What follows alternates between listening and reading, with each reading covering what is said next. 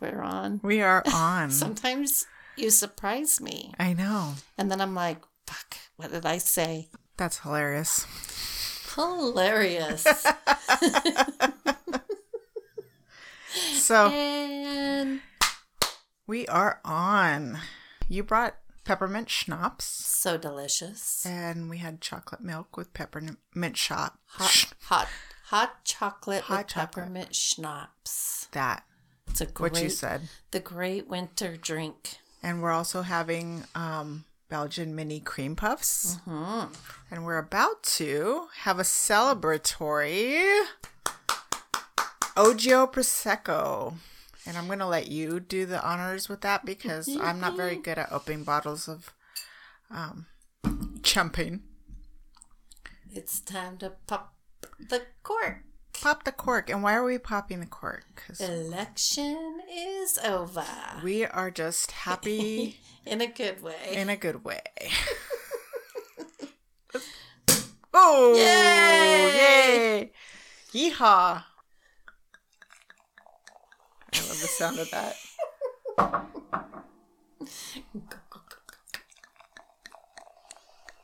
There we go. That's so funny. I was gonna buy a bottle, totally forgot, and like minds think. Wait, think alike. Great minds Great think minds alike. think alike. I guess Obviously, we've been drinking before we started today. We had to unload my mug was a big mug. before we started recording. All right, do it again. All right. Cheers Cheers. and happy end of election to everybody. Thank God. Mm, Mm. It's a dry one. it's very dry. Ugh. Okay, it's All not bad. It's just dry. It, it's going to take me a Tastes minute. like a brute. it does have a tang. Mm. It has a bite. Maybe it has to air.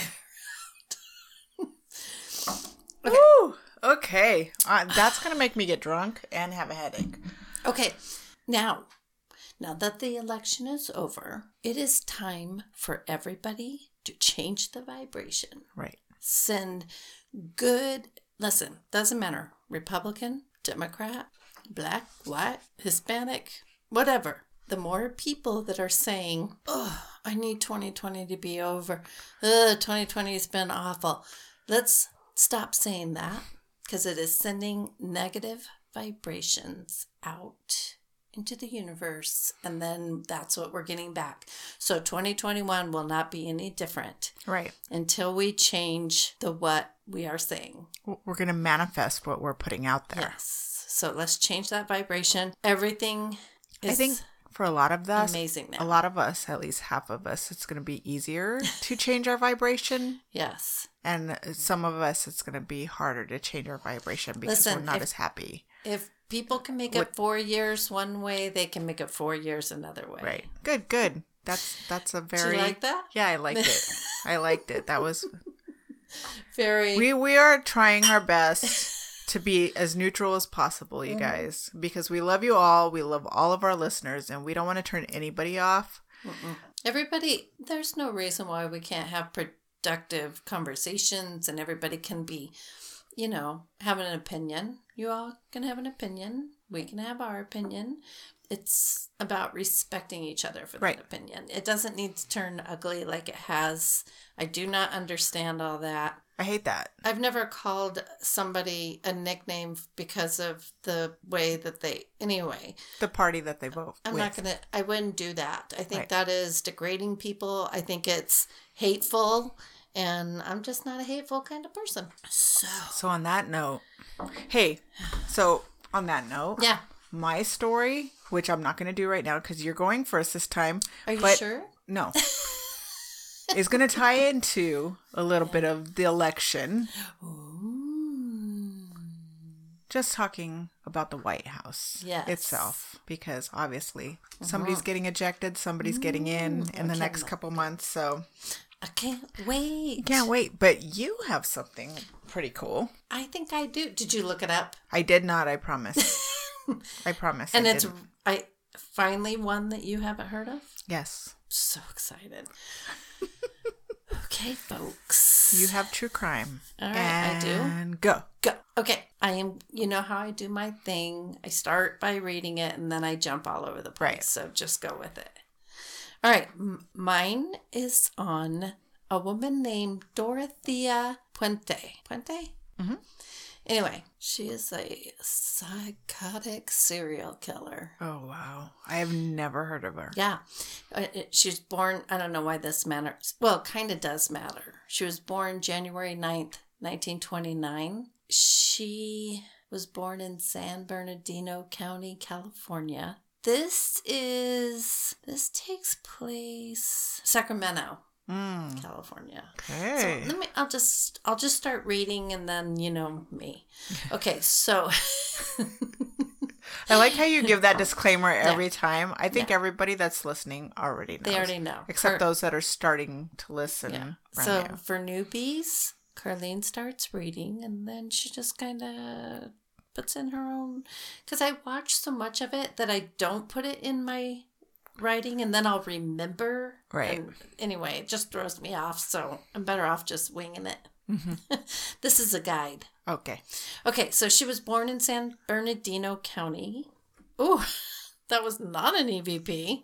It was. my- I need to come up with a, like a EVP type, an acronym for my when that happens. I'll be like, that was an EVP, but that was a TT throat talking experience. TTE. oh, I'm cracking myself up. All right. You're so funny. Oh, it's just going to keep happening. And all I did was take two little sips of this. I know. It's You're still drinking it. Yeah, It's growing on me. Oh, okay. All right. Right? Uh, it's like drinking pup- pickle juice. It just like after a while, you're like, sip, Isn't that little crazy? sip, a little more sip. And then it kind of like tastes good. Yeah. It's weird. All right. Not that this tastes like pickle juice, but No. it has kind of a bite to it. Not like that stuff that I brought over that one time. That was delicious. It's from Italy. Mm. Yeah, I can't remember the name. All right. Deep breath. Cleansing breath. Just kidding. All right. Her father was a cotton picker. Both parents abused her. I guess it's good to know she had a troubled life. Because, no, it doesn't excuse anything she did. It just Right. kind of explains, I guess, why she's fucked up. I think most of the serial killers we've done have had pretty fucked up lives. I, I didn't Begin- have the best of childhoods, but Right. I'm not a fucking serial killer. Right. I'm like the best person you'll ever meet. All right. who may or may not have somebody tied up in her basement. Shh. I told you not to share that.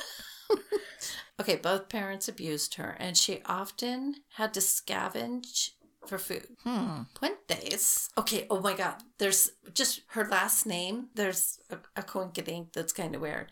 Um, her father died when she was only four. Uh, when she was six, her mother died. Well, so her parents couldn't abuse her that long. I act like this is all new. This is the first time I've had anybody to like. It's a, certain things are dawning on you at the same time. yeah, we do this every time too. All right. Both her parents died when she was young. Oh, so she was sent to an orphanage until Oh. relatives from Fresno. See, I would think they're coming down from Fresno that they would be like sweeter, but no. Anyway, they took her in. I don't know why I'm thinking if they're from Fresno, they're going to be sweeter to her. I don't know. In later life, she lied about her childhoods. See, for all we know, all of it's a lie. We don't know that. Right. Um, saying that she was one of 18 children who were all born and raised in Mexico. Hmm. Weird that sh that's the that's the choice of- 18. She was one of 18. that's that's the made up childhood that she came up with. That's kind of interesting. Hmm. I mean, all right, to each his own. Like that's your fantasy childhood. okay. And, and okay, so in 19 Maybe to elicit sympathy. I mean, still, have you seen 18 and counting? okay, I mean, to be the 18th kid in I guess. a family from Mexico from back then doesn't exactly set you apart from too many people Okay, because well, if we have big families. if she has any Mex any Latina in her, Uh huh. she is way wider than even you, and you're considered a, well. You have more like Spanish in you, but she's considered. She would be considered a weta weta, a super weta. I thought I was a super weta. No, she, no. Uh, you're gonna see when you see pictures of her. Wait, we'll pull her up, but Right. anyway, okay, okay, Okay. okay. Anyway, in 1946, she married for the first time, but her husband died of a heart attack within two years. Oh, sounds like she's been married quite a few times. Hmm. For money, she tried to forge checks. This is all very important, but she she she's not a very good bad person because she gets caught. Everything she does, she gets caught. She eventually got caught for doing the forged checks and was sentenced to a year in jail. Hmm.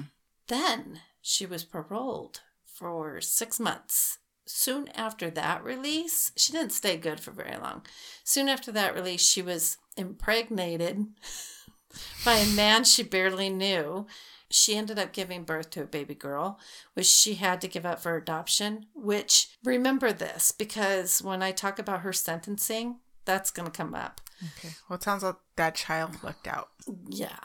And but but if she's saying this now, that's why I say pay attention to that. Mm-hmm. Okay. She's saying she had a baby girl that she had to give up for adoption, but in the sentencing you're going to hear Something s- different. Well, to me it sounds like it's something different. Anyway, in 1952, she married a Swede named Axel Johansson Oh. and had a Axel Johansson. Oh, he was a violent bastard for 14, 14 year marriage. Ooh. I didn't realize she had a marriage that long. I guess I wasn't paying attention. Anyway, in 1960, this is where shit really starts getting bad. In 1960, she was arrested in a brothel and sentenced for, to 90 days in the Sac- in the Sacramento County Jail.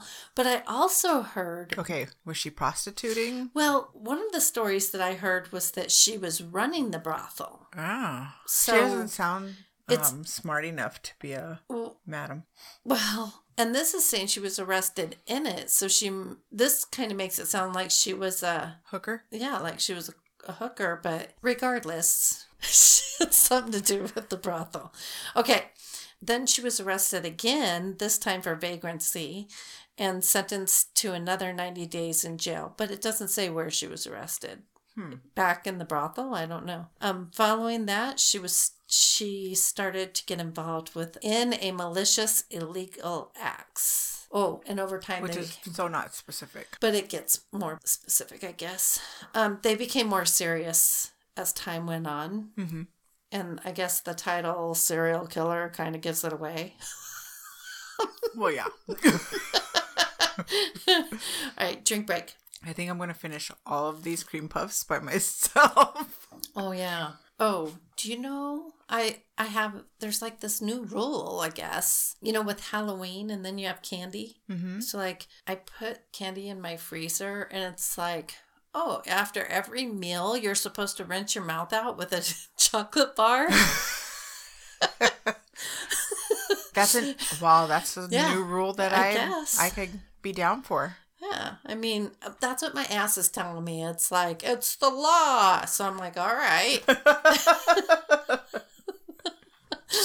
uh, all right. Uh, following that, she started to get involved in malicious illegal acts that over time became more serious. This activity slowed down a great deal when she found work as an, oh, a nurse's aide A what? caring for disabled and I'm so Oh. excited for disabled and elderly people in private homes. In sh- Yuck. I know, I know. She's a creeper. Let me just tell you, you're you're not gonna like her when I'm done. Oh, I already don't like her. I know. I don't And- like the where this is going. I, it, yeah, you're you're really seeing the full picture. I guarantee it because oh we've done so many creepy stories. Yes. In a short time, she started to manage boarding houses. Okay, so she divorces Johansson in uh, 1966 and then married Roberto Puenta. Oh. She was born with that name and then she ends up marry, marry, and then marries a guy with that same last name. So it's puente or puenta? Puenta. Okay. Puente. No, how you're saying it. Puente with the e and the n. Yeah, Okay. Puente. Wait, how do you say it? Puente. Puenta. Point. I don't know how to say it. You can just keep saying it. In Mexico City, that's why I looked at you when I first said it. You said it right the first time you Did said I? it. Mm-hmm. Puente. Puente. Puente. Yeah. Not that's point it. day. Point day. Yeah. Not point day. Point day. Yep. Roberto Puente.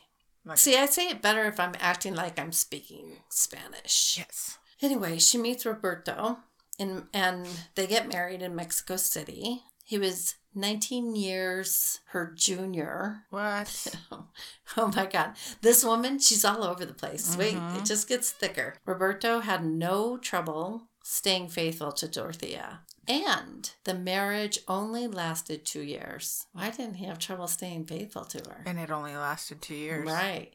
Shortly before the end of the marriage, however, this is when she takes over this three story, 16 bedroom care facility, 2100 F Street in Sacramento. There, she provided care and comfort. Do you see me just like wave? She waving her hands like she just don't care. I just got myself. Wave your hands in the air. She just don't care. All right. Anyway, there was um there she provided care.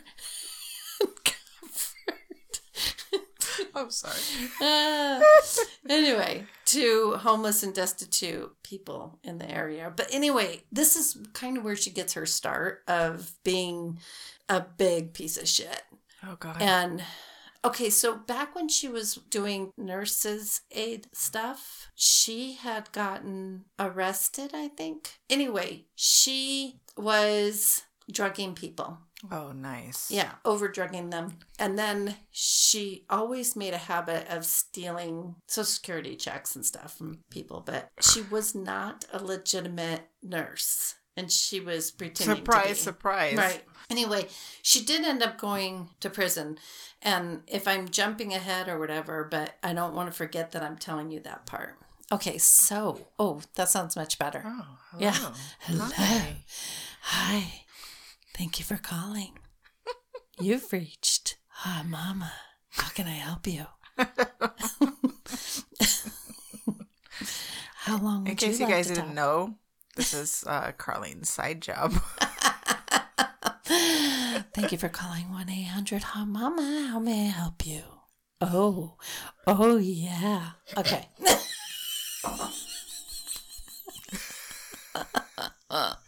oh my God. Okay. Anyway, I don't know if I'm going to do this out of order or not, but the, she was living in her brother in law's house and she was renting a room there. She ends up getting arrested, and I think this is when she got arrested for like pretending to be a nurse and stealing people's checks and stuff. She she ends up spending time in jail, a few years. wow. Yeah, so if I end up repeating this cuz maybe I got it wrong, it's in here. Okay. Anyway, she then comes back and rents the whole house and turns it into a boarding house. So that's the gist of it. But let me just read this part because I, I know I was getting ahead of myself and behind myself and under myself all over the place. Can I just say for Hmm. listeners that are listening for the first time and and start podcasts in backwards order, Mm-hmm. um, if you hear snoring in the background, yes, there is It's somebody snoring in this room, but it's not Carlene and it's not me. It's my dog Shorty, and she frequently we put her to sleep all the time. Obviously, Where is she? she's she's right here by me. Oh, it sounds like she's like right by my feet. oh my god, that was so loud. Okay, so I'm going to read what I wrote because I don't want to miss anything. Okay. Okay, so the address of the crimes is 1426 F Street uh, in Sacramento, but most people just call it the F Street house. I'd call it like the fucked up street house, Right. but F, F, Street F stands for fucked up. fucked up. okay, so now I want everybody put on your like vision. I'm going to give you a description of this woman Okay. because this is I'm what made closing my her. eyes. Yeah, this is what made her such a great con artist for this scheme. She was a grandmother like looking woman. So she was tiny. Mm-hmm. You know, she's not very tall. She has short white hair that has like you know the big grandmother curls. You know how they all set their hair and Right. curl it. And then she wore the really big, you know, in the 80s those big glasses. she wore those. She had this tiny little nose and these giant glasses and this little face and she wasn't a very big woman at all. Mhm. She was pretty petite in my eyes. So She pretty much somebody from the Golden Girls. Yes. Okay. Okay. Yes. And she looked way older than she was, and that was on purpose. She was. She would tell people that she was like sixty nine, going to be seventy. She sounds like Sophia. Yes, except well, she she would tell people she was s- s- sixty nine, going to be 70 mm-hmm. Reality, she was fifty nine, turning sixty. So she was in her fifties and playing off this like old grandmother self. And she wore a moo Oh, she just dressed it like a big time grandmother. okay, because her whole scheme was who's going to think a sweet old grandmother is going to Right. hurt anybody or steal from anybody. I mean, she, and she would even, she spoke up until the very end. She was never like super defensive or hateful, or she just spoke very sweet and no, go ahead. Oh, if you go ahead, no, I don't want to. Oh, and she kind of played like I'm just a dumb old lady, and Right. I, I mean, I guess that like that. That's mm-hmm. just so her. Okay, so Dorothea was known as this kind old woman because people see what they want to see. But at the same time, there were a lot of people that were pretty intimidated by her too because Really? she fucked with people. Yeah. Mm. So, um, so many people were oblivious to this woman's shady past as well as her present. She seemed to fool people with her Good Samaritan act of kindness. Dorothea's reputation at the F Street boarding house was mixed. Some tenants resented her stinginess and complained that she refused to give them their mail or money. Others praised her for her small acts of kindness and her generous homemade meals. Her motives, here we go. Her motives for killing tenants were financial. The police estimates of her ill-gotten income totaling more than 5000 a month. Did I kind of well, all right. Let's Okay, just go with so it. she's killing her tenants. Okay, well, basically, she would take people in. Social workers were like, oh, this nice old lady takes care. It was usually people that didn't have other, a lot of family or people that would Oh, notice that they're missing. yes. And then she would take in people that had like alcohol or drug issues or they were mentally So she could cover it up. Right. And because those people, a lot of time, you know, they live on the streets. And then if they were at her house and then they just disappeared and she could just say, well, they don't left. know. I mean, they're back on the street. I don't know where they are. Exactly. And so, and nobody really invested that much time in looking for them. Because they were the dregs of society, Yeah. basically. Right. Oh. So the murders began shortly after Dorothea began renting out space at the F Street home. In April 1982, 61 year old Ruth Monroe began living with her in her upstairs apartment. Okay, so this is really sad. Her her sons, this woman was only in her 60s, like and her husband had died. He was like terminally ill and she was just really depressed. And her sons were like we don't want you to live by yourself. And somehow i don't remember how they found out about her.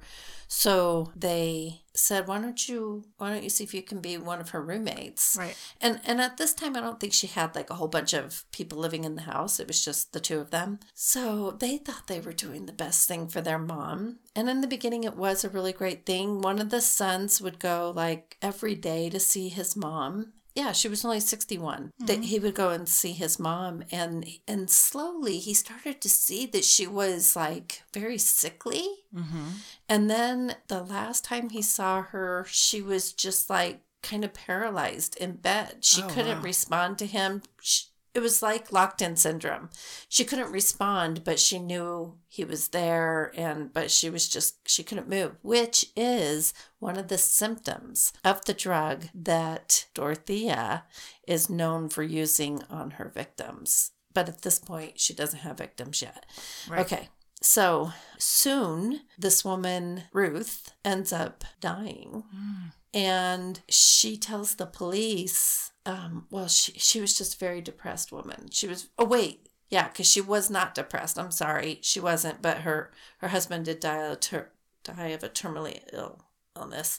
But anyway, she tells the police that he was very depressed and she basically tells them she took her own life. Like she OD'd. Yeah, and, and it was on codeine and basically Tylenol. Uh-huh. And so nobody really questioned it because they're really, I mean, her sons were like, my mom wasn't depressed. Right. But whatever. They just, nobody questioned it. Right. So That's they, crazy. they ruled it a suicide. And then a few weeks later, the police were back after a 74 year old named Malcolm McKenzie. One of four elderly people, uh, Dorothea, was accused of drugging.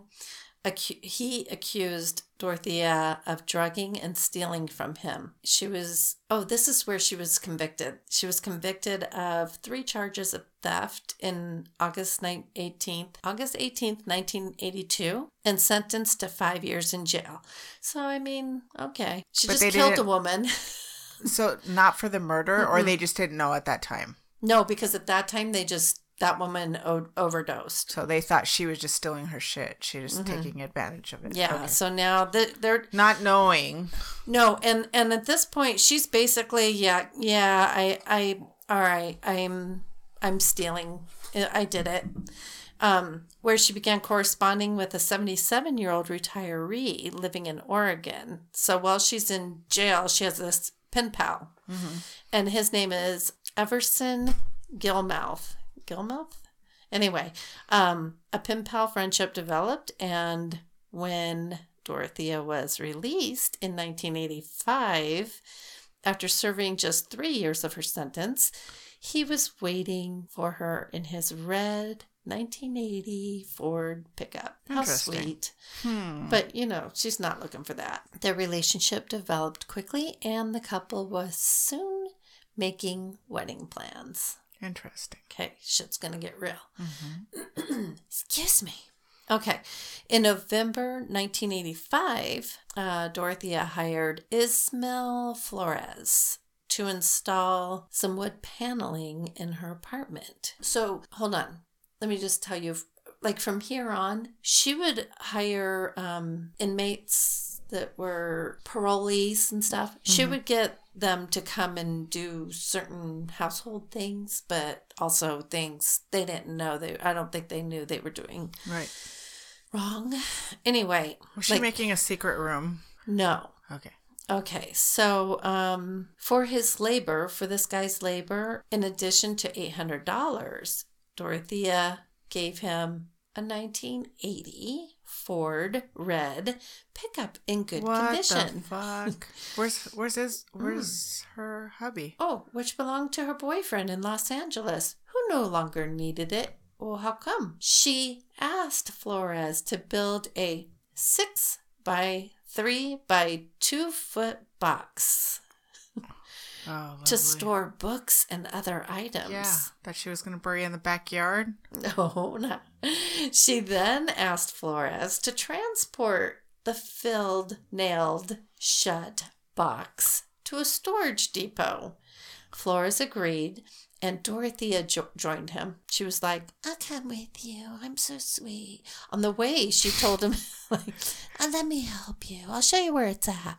Okay, well, then she's like, pull over here where they got out. It was on Garden Highway in Sutter County. And she told him to dump the box out into the riverbank. Okay, at that point, you don't want these books. yeah. I mean, like, aren't we littering? Like, why are we doing that? Why? Why?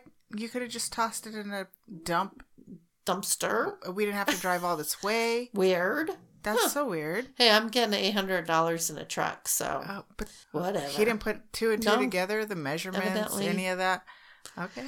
Evidently not. Mm-hmm. hmm Well, I'm going to ask you some at the end of this. Okay. Okay. Anyway, um, they dumped the box in the riverbank in in an unoffic- unofficial household dumping site. Um, Dorothea told him the contents of the box were just junk. But Okay, it's in, it's in the river. On January 1st, 1986, a fisherman spotted the box sitting out three feet from the bank of the river and informed the police. Investigators found a badly decomposed body, an unidentifiable body of an elderly man inside. Wow.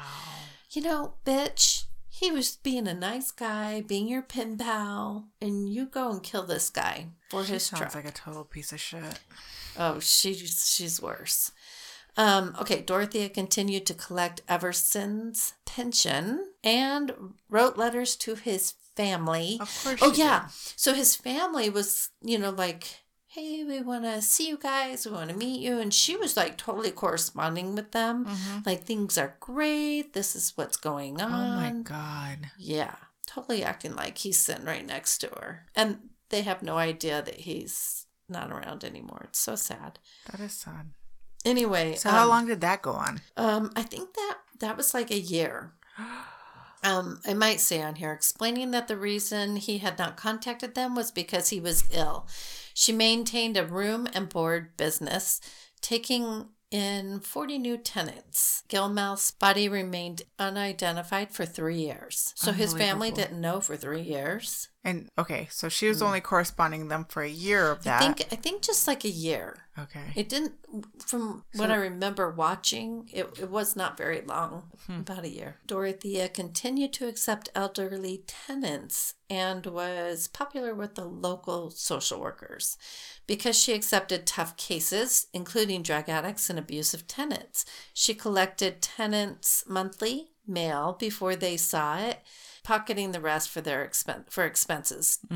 Um, during this period, parole agents, this is what I th- went and visited Dorothea, who had been ordered to stay away from the elderly and refrain from handling government checks. Oh, so they were suspicious Mm. of her. Yeah, a minimum of 15 times they went to check on her. No violations were ever noted. Like, they weren't checking too hard. but again, not. she's just this old lady, like, oh, she's sweet. Okay, so now is the good shit. Okay. In 1988, and it's really sad if you watch on YouTube, you can watch a crime show and they actually do the interviewing of this social worker and the detective. They have footage of them digging. It's sad. The whole thing's sad. But this poor so- social worker, she quit. Oh. Like she couldn't do it anymore. Like she just felt like she was traumatized from this. Oh, I don't blame her. So sad. Anyway, 1988, a social worker named uh, Judy Moise had placed a 51 year old homeless schizophrenic man who, by the way, it sounds like this man was like the sweetest thing. She even she felt for him and knew he was harmless. I mean, he was schizophrenic and had mental like he could hear voices in his head and stuff, but he was just the sweetest man that she took it upon herself to put him in her car and go and take him herself to Dorothea's house and make sure that he was taken care of. And she checked on him and all the time. And oh, it was just okay. So, anyway, his name was Alberto Montoya and he went by Bert to like people that his friends. He was kind, older gentleman, um, you know, well liked by the few people that knew him. The social worker had made visits and had seen Mr. Monto- Montoya. Um, when when she last saw him, he would he had a haircut. He looked amazing. He looked healthy. He seemed healthy because he was probably on his medication Right. and he had brand new clothes on, new shoes, new pants, new shirt. Like he looked so good and so happy. So, you know, this social worker was just so happy for him. And she was like, Oh, I'm placing him in this good, safe place and he's being taken care of. Not. Not, no. Bah, bah, bah. the social worker had made uh, visits, yeah, yeah, yeah. Um, then at another visit, yeah, I'm boring you. Um, then at another visit on November 7th, 1988, the social worker is told she kept trying to get a hold of him and like to see him, talk to him on the phone, whatever, for like six months or six six weeks. I can't remember, for a while. And she finally November 7th, 1988. She's told, because now she's questioning this bitch. Like, where is he? Right. And she's like, oh no, he's taken a trip to Mexico and he hasn't returned yet. Like, th- the stories are different. S- So some of the stories are like he's in Mexico seeing my brother, the doctor, and he hasn't come back. And then there was other stories that um, the social worker began to grow suspicious when, after six months of Bert being at the home, all of a sudden he can't be found because he is supposed supposedly supposedly supposed yeah um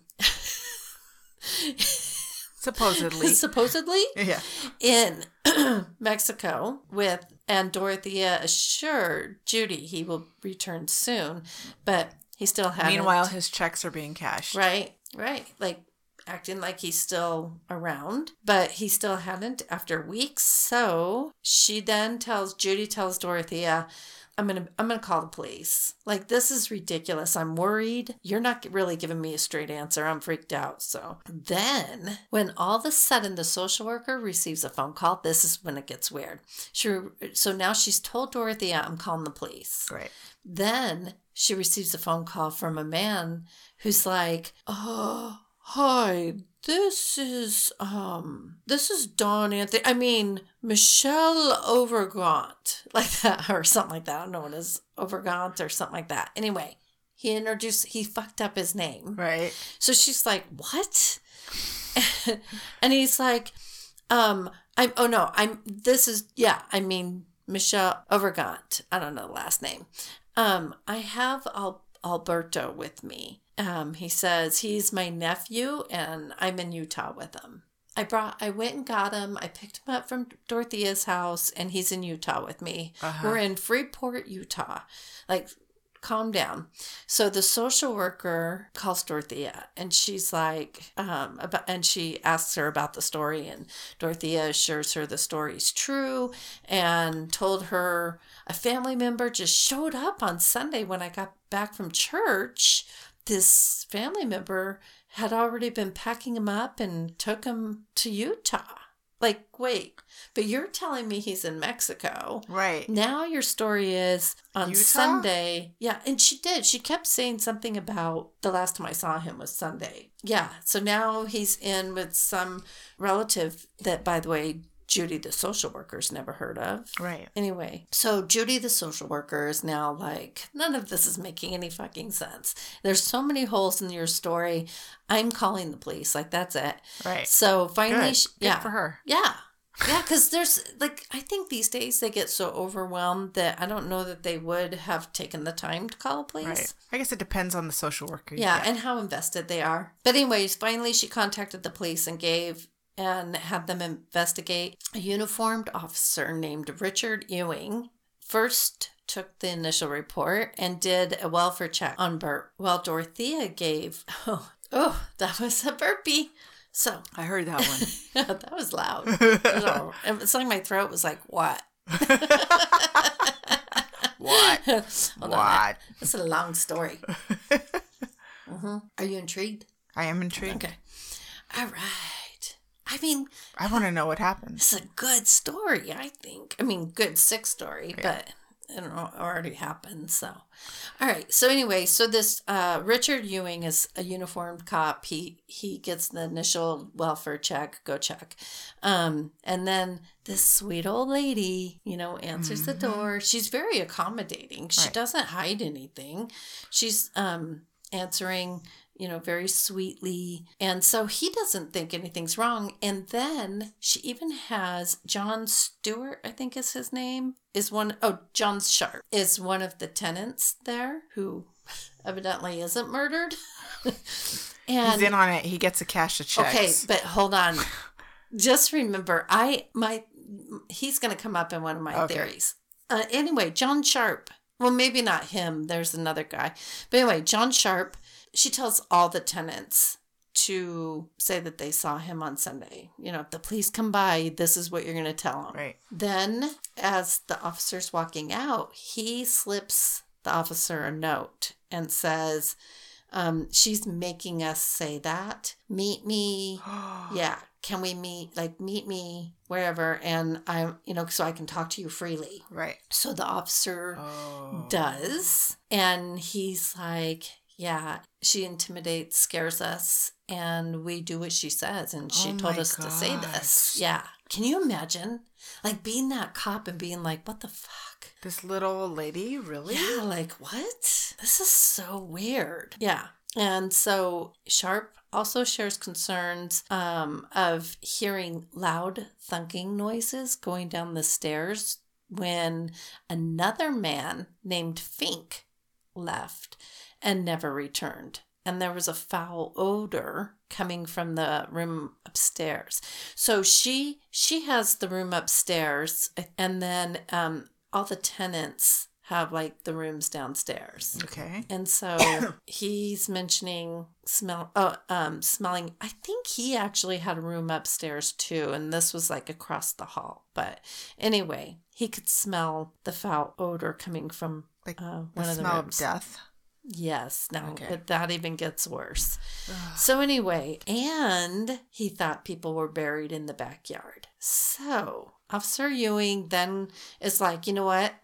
Shit's getting crazy and real. I'm giving this to a This detective. above my pay grade. Yes.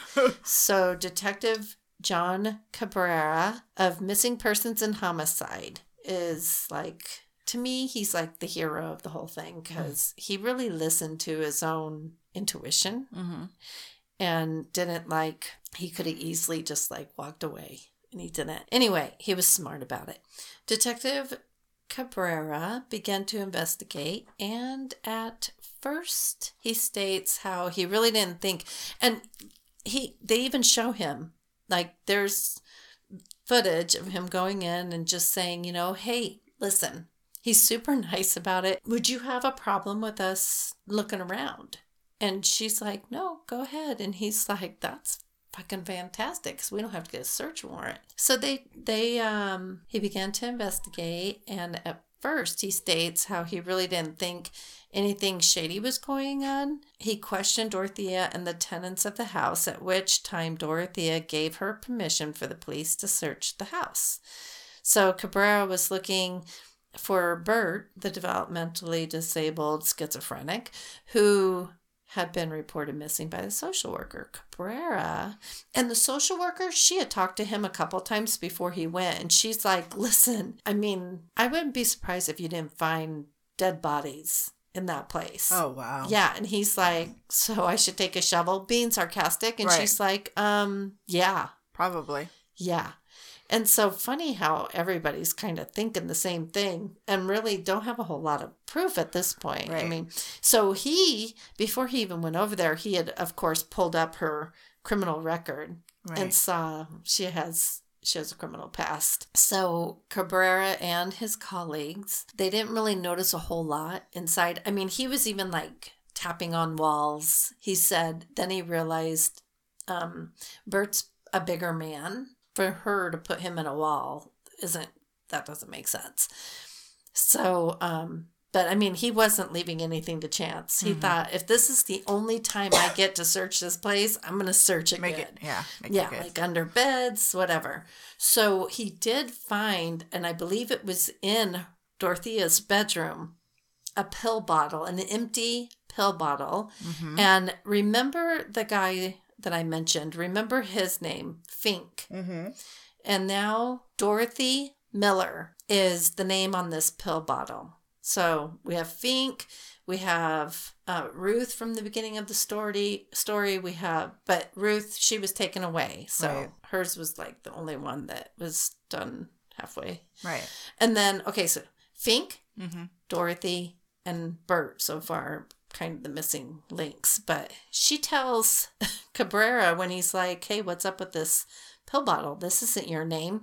And she's like, Oh, that was a relative that came and stayed and it must have left it here. So he didn't think too much about it, but he did keep it in mind. That was this. Okay.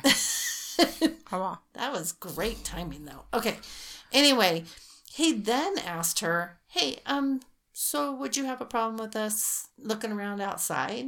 And you know, listen, there's some accusations that there's people buried outside. Right. Anybody else would have been like, what the fuck? Right. No, I don't have anybody. This is how she did it. Oh, no, go ahead. Go ahead. Make, you know, go. do you need a shovel? She even Do you gave need them, a shovel? Yes. she even gave them an extra shovel. That's because that bitch knows she didn't Yeah. have anything there. Yeah. Okay. So then they start digging, Ugh. right? They they just dug a few holes, like a couple here and there. But while digging, and it was only digging a few inches, they were finding like pieces of clothing, and so they're backing that up. And then they find like what they think is like leather from like a shoe or something. So Right. they back that up. And then he says, the detective says how he was like um, digging where there, I think where there used to be a tree. And as he's digging, he thinks it's a root, the root of the tree. So he's pulling and pulling. He finally, he like gets in the hole to get more traction. Uh-huh. And when he pulls out what he's assuming is the root, it's a femur bone. what? Yeah. So he pulled out a femur Okay. Wait. bone. She offered to give him a shovel? hmm And she knew shit was back there? Yes. Oh my God. So now they're like, okay, shit's real. Everybody stop. We got to get like crime scene investigators out here. We got to we got to seal this up. We got to make sure we're doing it right. So they ended up getting anthropologists out there cuz they don't know. Could be. At this point he still thinks she's she's Right. innocent. She she like I mean, look at her. How's she going to get these bodies out here and Right. bury them? And that's a good question. So anyway, she is not considered really not considered a suspect at this point. I know. Okay. I mean, because they uh, and and the the femur bone, they're like this has been here for a long time, so they're just like not even going there. Was But- that the husband? I don't. Yeah. Well, no, because he got dumped. Oh, oh yeah, yeah. Okay, so the next day they have all the equipment, the anthropologist, yada yada yada. They dug up seven dead bodies, Shut the fuck up. and they still think that there's more back there. Even to this day, they think there's probably more because she had like put concrete down uh, in places, and when they were doing, you can watch the interrogation of her and another tenant Uh huh. of two other tenants. Oh no, wait, a tenant and her brother-in-law, um, which is the sweetest thing is watching her brother-in-law who doesn't speak very good English, Right. And he is just so worried that he's in trouble. And they're like, "You're not in trouble," and he's like, he's just like such a good human being. It was so sweet. But anyway, she's a bitch and took advantage of him Mm-hmm. in the even in the interviews she is like like how would i do this i'm just an old lady i don't know where i was going with the whole uh anyway you can watch the interrogation Right. it's pretty interesting how when they interrogate per- people they purposely ask them questions over and over to see if they're going to get tripped up are they going to answer it the same but she would she just plays this whole i'm an old lady act anyway no i Of mean course she did. I gave you permission to search my yard. Yeah, bitch, because you knew. Oh, so what happened was so the the day that they went out, the second day they went out, she again, she's not arrested. She is at the house and they are digging, digging, digging, and then she comes out and asks Cabrera while he's digging, "Hey, I'm I'm like bored and tired. Do you care if I do you need me here? Like am I under arrest? Is there any reason to have me here?" And he's like, "No, I mean at this point, What? yeah, tell me After let- they've already found bodies? right. And right. Like why would you I let wouldn't- anybody in that house go anywhere cuz you don't know. Well, he's she's like, "Do you I just want to go up to the cafe or whatever, the hotel and get Mhm. um, a cup of coffee. And he's like, absolutely, go ahead. It's just right up there. We'll come and get you if we need you. So she goes up right after she leaves. They dig up a full on body. And he's like, bitch, that's why she left. She right. knew. She knew where they were Yeah. digging at. Yes. Oh my god.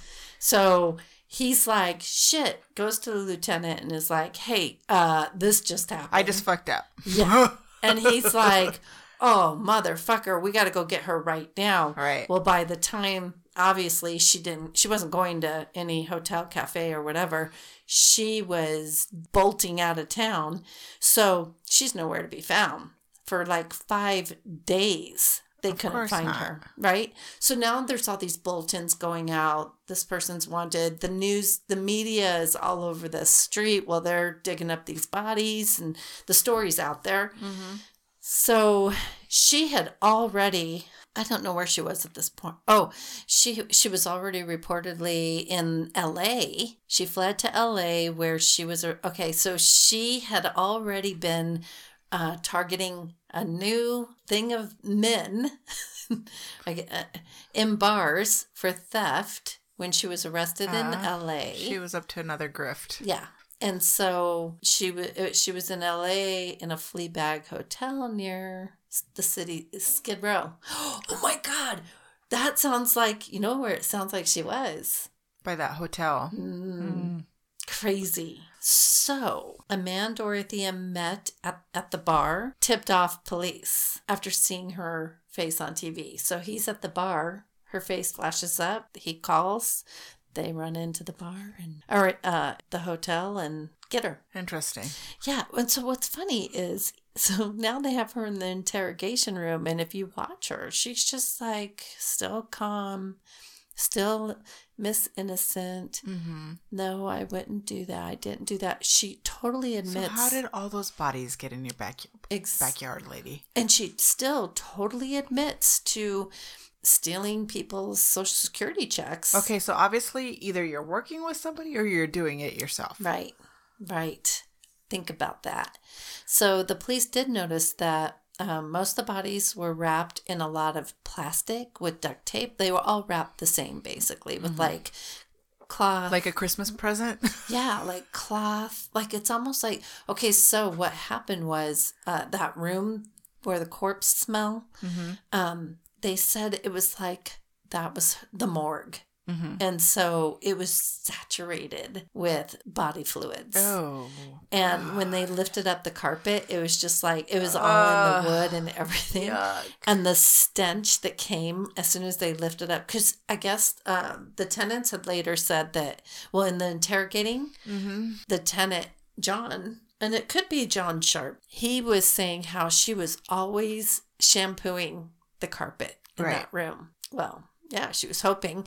But even um, from the stench outside, neighbors couldn't, they would complain. And Yeah, I was gonna say Yeah. like because, but she would always. obviously she wasn't embalming them; she was just putting them in the ground. So there Well, had think- to be that smell. Yeah, and I think she thought wrapping them up the way she did Mm-hmm. would seal them up enough, but no, dumbass. But yeah, neighbors during the summer they couldn't even turn on their AC Oh because Jesus! the stench was Christ. so bad. Oh God! And they would ask her about it, like, "What the fuck is that? Do you?" And she's like, mm, "I just put some manure down." Can I tell you, It was so like bad. completely unrelated, but when I had a small house in the back, I'm sorry, No, on go. the, I'm taking in a the drink. in the back of my parents' house, and one day this cat just shows up at my front door, just meow, meow, like on its last legs, and so I go and get some water and I bring it out, and I'm like trying to like, and the cat literally dies in my arms. Oh, that's so Like- sad. minutes. So I go bury like a dumbass. I put the I put him in like a glad bag or something, and then tied it up because we had a dog, hmm and I shared a yard with my parents. So and then put him in a shoebox and then buried him in the ground. Well, a few days later, Mhm.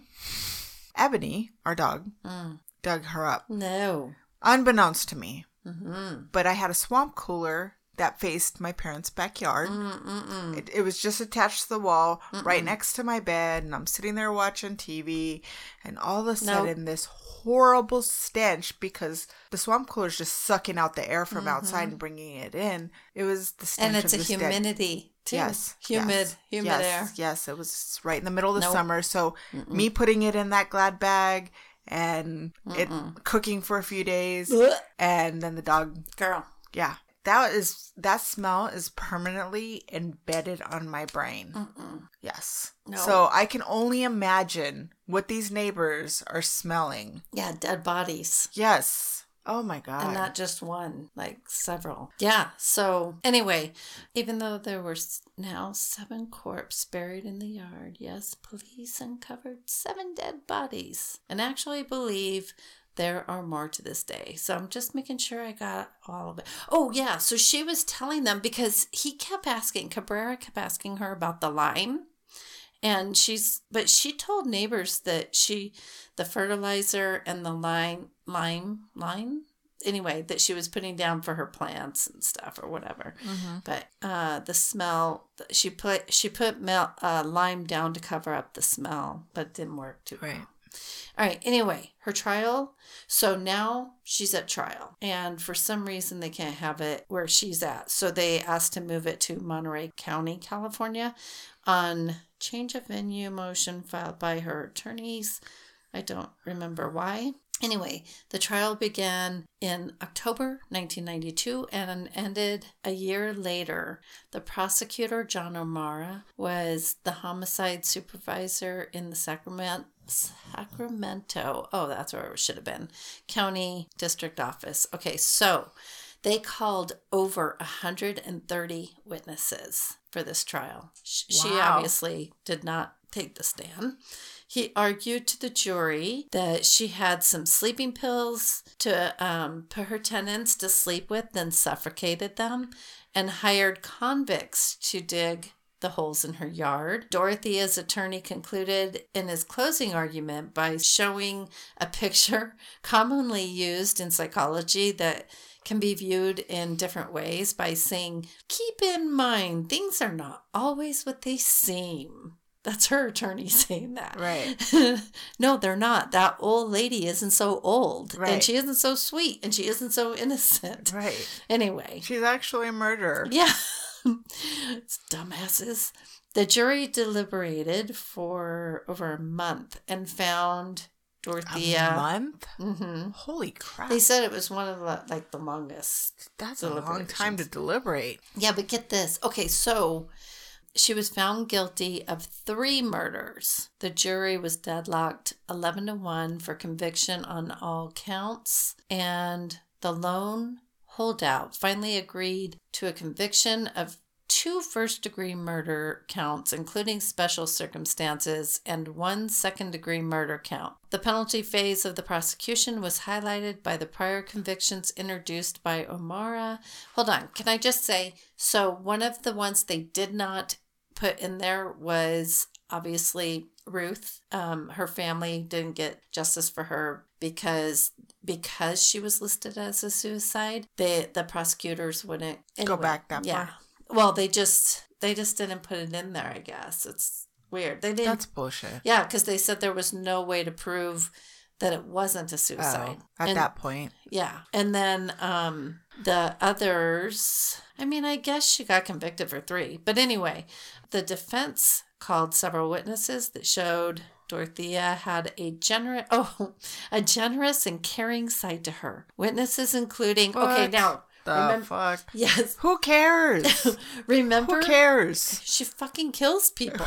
But That's that's all negated by the fact that she had a whole backyard full of fucking bodies. dead bodies And that's only the ones that they found. Right. That doesn't include the ones that are still missing Oh that were found. but but um, she's, she gives to charity Yeah. and she's a nice person and she makes cookies for the freaking whatever club. remember what I said about her daughter at the beginning? Mm-hmm. Okay. Witnesses, including her long lost daughter, testified how Dorothea had helped them in their youth and guided them to successful careers. Um, didn't it say at the beginning that She gave her away? Mm-hmm. Yes, but now they have her testifying saying that she was there for her. I mean, Maybe she contacted her after the fact. Oh, I'm sure she did. Because cause they sent her home. Like, they interrogated her. And then she was like, Am I going to have to stay here? Um, am I being arrested? He's like, No, no, no. We'll get a taxi. We'll even pay for the taxi and you guys Mm-hmm. can go home. And so she still got to go home. What the Even after all of that. I mean, they didn't arrest her right away. Oh that's for God. sure. Yeah. It's it's insane. Her You act must have watch it. been really, really Oh. good. It was just wait until you just pull her up. Okay, I will. see. Okay, so um, uh, mental health experts testified that Dorothea's abusive upbringing and how it motivate about her abusive upbringing, how it motivated her to help the less fortunate. At the same time, they agreed she had an evil side brought No shit. on by stress of caring for her down and out tenants. Oh, I'm sorry. Oh. Let's make an excuse for her evil side. It's their fault. Yeah. Bullshit. That's why she had to kill them right. and bury them in the backyard and cash in on their money. right. Fucking whore. Oh, sorry. Did I say that out loud? I thought I was just thinking it. All right. O'Mara's closing argument focused on Dorothea's acts of murder. Um, does anyone become responsible for their conduct in this world? He's saying, Peop- um, these people were human beings. He says they had a right to live, did not have a lot of possessions, no houses, no cars, only their social security, social security checks, and their lives. She took it all. That's a good closing statement. Exactly. Death is the only appropriate penalty for her. Her attorney responded by evoking Dorothea, the child and caregiver. Peter Vlautin uh, addressed the jurors. I think this is one of her. A um, child and caregiver? Yeah. What does that mean? I don't know. In confidential tone. So so so while the prosecutor, right? Prosecutor is like really loud and like, come on, how do you people not see this for what it is? Hello, Yeah. people. Her attorneys are like, what is the value of Dorothea's life? Like, that is the question. Does she have to be killed? He would talk very soft and gentle, and um, Dorothea's childhood touching on the traumatic aspects that shaped her life. This is how he would like. He was very. Oh soft, and you've heard the de- of the despair, which was the foundation of her life, the anger and the resentment. If anyone in this jury room tells you it was not that bad, ask them. Would you? Would you want that to happen to yourself? Would you want that to happen to your children? I'm led to believe if there is any reason for this to be living on if there's a reason for this for us to be living on this earth, it is to somehow enhance she didn't enhance anybody's fucking life. Enhance uh one another's humanity, to love, to touch each other with kindness, to know that you've made a difference on each other, to breathe easier because you have lived. I For submit. fuck's sake. No, this is his whole speech. I submit to you, ladies and gentlemen, that it that is why these people come to testify for Dorothea. I think you can truly understand why so many people testified and asked you to spare Dorothea's life. So just as they have 130 people too, like wasn't it the other side that said they had 130? Mm-hmm. Because I remember watching it and them saying, we have 130 fucking people saying she's a whack job and she has fucked them up the ass. Okay. Well, I guess they had a lot to say. What a great person she is. Uh, That give- just only proves that she was a schizoid. they say She had multiple personalities. She could be nice and she it's not that she had multiple personalities. She's a great con artist. Right. She you can watch the YouTubes that are of her and it is she plays the sweet old lady. I don't know why you're thinking I would do something like this. It, it just makes me think of the the lady that plays Yolanda Saldivar on Selena. Did you ever watch Selena? Hmm. Yeah, I've watched it a few times, but I don't remember but the things like the that. chick that betrays her and kills her. Mm, yes. Yeah, I mean, she didn't have different personalities. my She was just a good. Yeah, she was a good. You're my friend. she was a good person. She had a good way of conning people with. I mean, look right down to her costume. mm-hmm. She made herself deliberately look older so she can look like the old granny who could. Oh, and in the interrogation room, she kept saying, I mean, I there's I can't I can't do yard work anymore. My back and my knees or whatever. You know, she was Right. constantly she she kept focusing on that. So Right. like then they would think, oh, there's no way in hell she could lift a body. But the reality is, I don't know she that had. dunk, dunk, dunk, dunk you heard going Mhm. down the stairs, that was her. She also 100% had assistance. Anyway, th- he then continues saying, "Then will you understand why these people believe Dorothea's life is not is worth saving? That is m- mitigating. Oh, shit. that is that is a human quality. She's not human. That deserves to be preserved. No. It is a flame of humanity that has burned burn her in hell um inside Dorothea since she was young. That is the reason. Blah blah blah blah blah. Okay, so um th- he's he's saying you know this is why she. Oh my God, this is why. Just give her life without parole. No possibility of parole. And so she How about just the death penalty? and actually, like I always say, and I tell my kids, like if anything ever happened to me, I was murdered or something, I do not want those MFers to get the death penalty because that's too fucking easy. They need to suffer here on earth until they rot in prison and die. And no, I don't. I don't have a problem with murders. All right, she was convicted of three of the murders through. Uh, uh, though the jury could not agree on the other six. Oh, there were nine. Oh. There were nine. After several days of deliberations, the jury was deadlocked seven to five for life. The judge declared a mistrial when the jury said further deliberations would not change their minds. Under the law, uh, Dorothea received life without the possibility of parole. She was incarcerated at Central California Women's Facility. Uh, for the rest of her life, she maintained her innocence insisting that all of her tenants had died of natural causes. Oh, so then she just buried them in her backyard Yeah, convenience just, sake. just report it to the state. That's what you're supposed to do. but then she wouldn't get their checks. oh my God, psych. She died March 27th, 2011, in prison uh, at the age of 82 from natural causes. Oh, I'm so sad. Wow. That was a long one, but That was long. fucking good. Do we need a potty break? Yes, desperately. We do. That was a good story. Did you like that? That was good. Did you like my That story? was really good. She's evil. For, Fuck listen, that bitch. I always get the stories that you know about. I, I think it. that was a freaking That good story awesome. that you haven't heard about. Yeah, and was it was almost current. Yeah. The was. 80s? Except she's dead.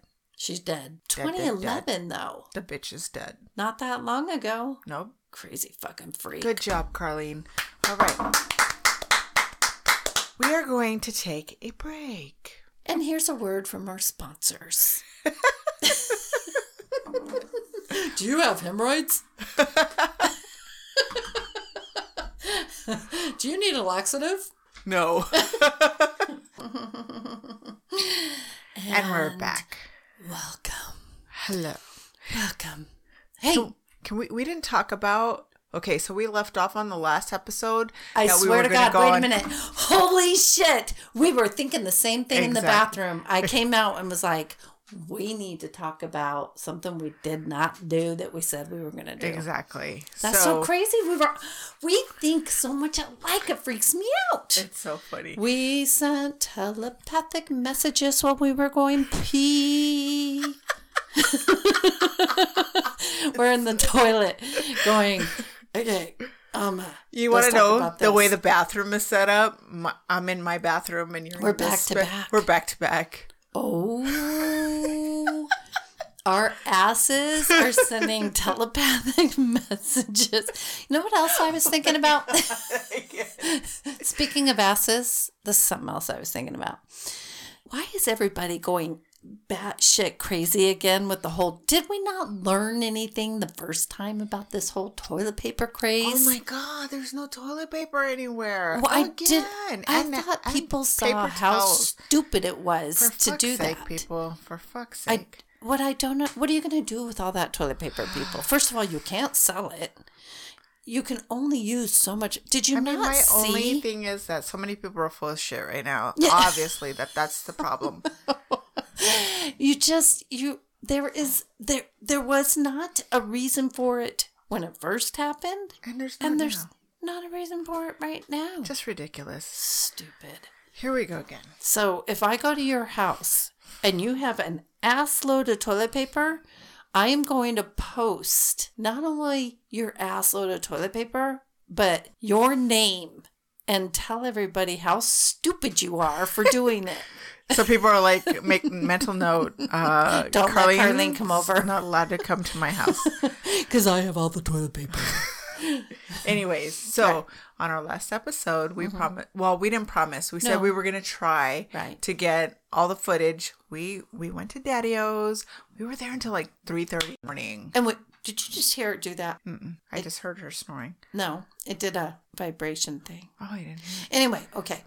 Um, yeah, and we wanted to have the episode out for Halloween. Yeah, but that just didn't work out. No, And we still haven't. We we've gone over. Yes. Oh my god, you guys are gonna freak out. Yeah, we had. Yeah, so we're definitely putting that on YouTube.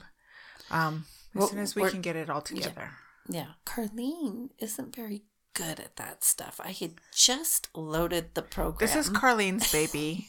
Just letting you know. I'm gonna throw her all the way under No. the bus. I am trying to be a good co-partner in all this and learn a little something so that Alma doesn't have to do all the editing. But I get frustrated just if you I don't or I don't even order things online. I don't do that. I don't do Amazon and I make my kids do it. Wait, we're we're just gonna have to get together this week because this is the first big project we're doing. Mm-hmm. So maybe we'll just get together and we'll slice it up, and Yeah. put it together, and get on YouTube for you Mm. Yeah. guys. Yeah. Like I have to do an a sage order cuz I'm Out of sage. Yeah, and I want to do a big order and get it all blessed, all pretty and stuff. And uh, I'm gonna have to have Allie do it for me. I just send her like the picture of what I want, and then Right. she, she has it sent to me because I, I don't even do that. Like, come on, I'm my mom orders shit off of Amazon. You can do it. Nope. Hey guys, send all your positive vibes to Carlene so you guys can see No, this footage. I'll do it, Daddy. and then It's somebody somebody's gonna steal so my freaking identity. stuff. We- Somebody's gonna steal my identity. it was kind of cool. What? oh, Honestly- our stuff. Yeah. for our first like I mean, we did San Carlos, but that wasn't that we didn't get a lot of stuff. On this, Oh no, San Carlos. We didn't get what we got. No, this. We got a lot of stuff. yeah. We got a lot of stuff. Yeah. I mean, like you could say when I watch YouTubers and they get some stuff, I'm like, okay, that that's just coinkydink Right. stuff or whatever. But no, it, it's like pretty. I I mean, if you could say that, I guess, but no, you can't. I mean, It talks. They talk to us. right. Yeah, it was pretty cool. We, yeah, it, It was it's pretty pretty, exciting. Yeah. I mean, we didn't get anything that like where There we're like, wasn't- oh my god, there's you're not no. Yeah. So anyways, it's But I think it's funny We'll that let you, you guys, I you guys are freaked out, and I'm going, I love this. I know. it did get a little unnerving. It like did. they touched me. Yeah, well, yeah, but I like it when they touch And me. and what did they say? Something about my butt. Yeah. I did not like that. And Erica said that they uh, they get handsy in there, Yeah. but they were touching like my hair and stuff. And I mean, I'm used to spirit touching me. I get sad when they don't touch me. So Yeah. you guys were like, "What the fuck is wrong with you?" But it's my life, so just weirds everybody else out. Carlene's a freak a little bit. She's a freak in this house. All right, you need to have some more of your Right, wine. Okay, I'll come up with better lyrics. That All one right. didn't work. Okay, we're gonna do my story. We'll jump right into it because Mm-hmm. we're like at an hour and a half, and I think we're gonna be able to cut a lot of that out. No. Okay, all right. So, like I said, I was trying to tie this into the whole election thing, and I decided to do the White House. Come on. That was a that's a good choice. yes, Because there's people rolling over in their graves right now. or that were Or rolling over in their graves. or have been. All right. so it is hard to escape that. As of Saturday morning, the current residents' days in the White House are currently numbered.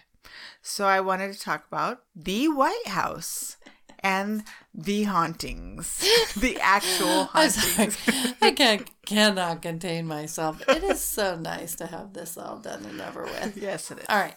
All right, so we're gonna talk about the People's House, mm. the fucking People's house. By the way, House, it's the the, people's the People's House. House. Exactly. and it's never mind. I'm not going to say something. I was going to say something mean. Don't make me have to cut stuff out. No.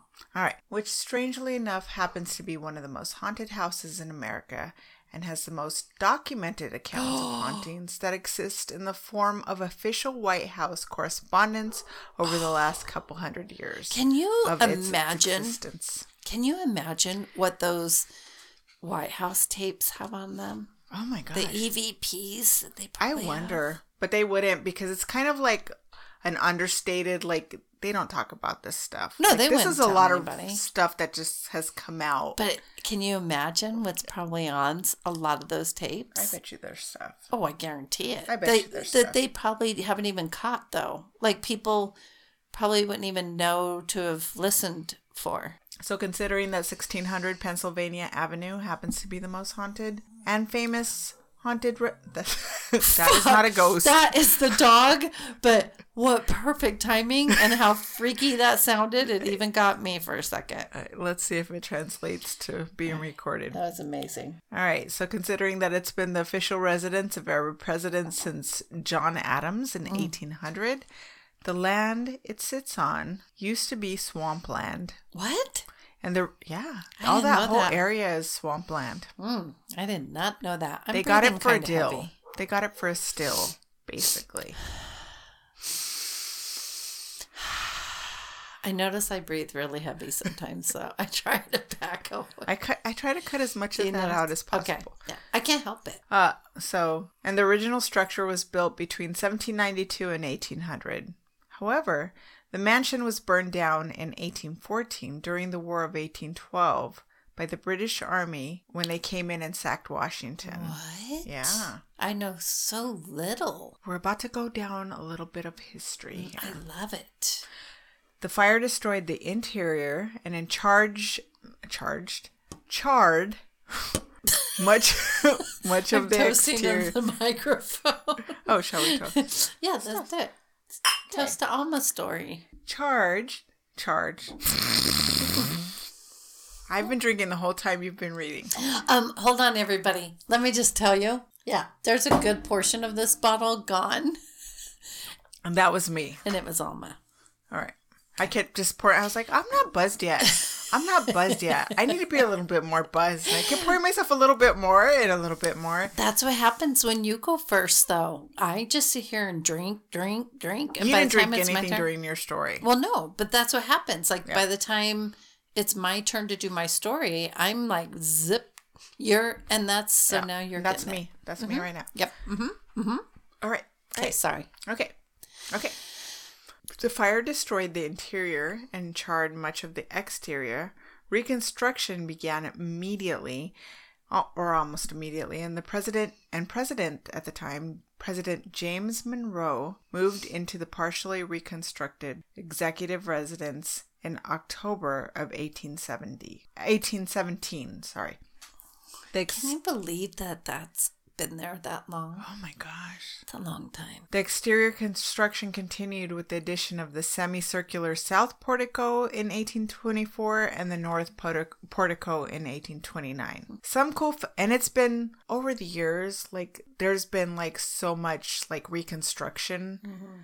in the Truman era. He, they laid, I mean, it was pretty much almost falling apart, and they had to do major reconstruction in that time. So, some cool facts about the White House, would- really quick. You would think, because if that was swampland, how much settling happens in that place? Right. That makes it kind of like, I mean, my house has cracks all over the place. Very swampy. Yeah. And I what my house wasn't in swampland. No, Just not here in Arizona. There's no swampland in Arizona. Dry land. Sometimes it feels a little swampy in July and August, but There is no swampland. Okay, so some things about the um, White House that you should know. There's 132 rooms, 35 bathrooms, and six levels in the residence. Jeez.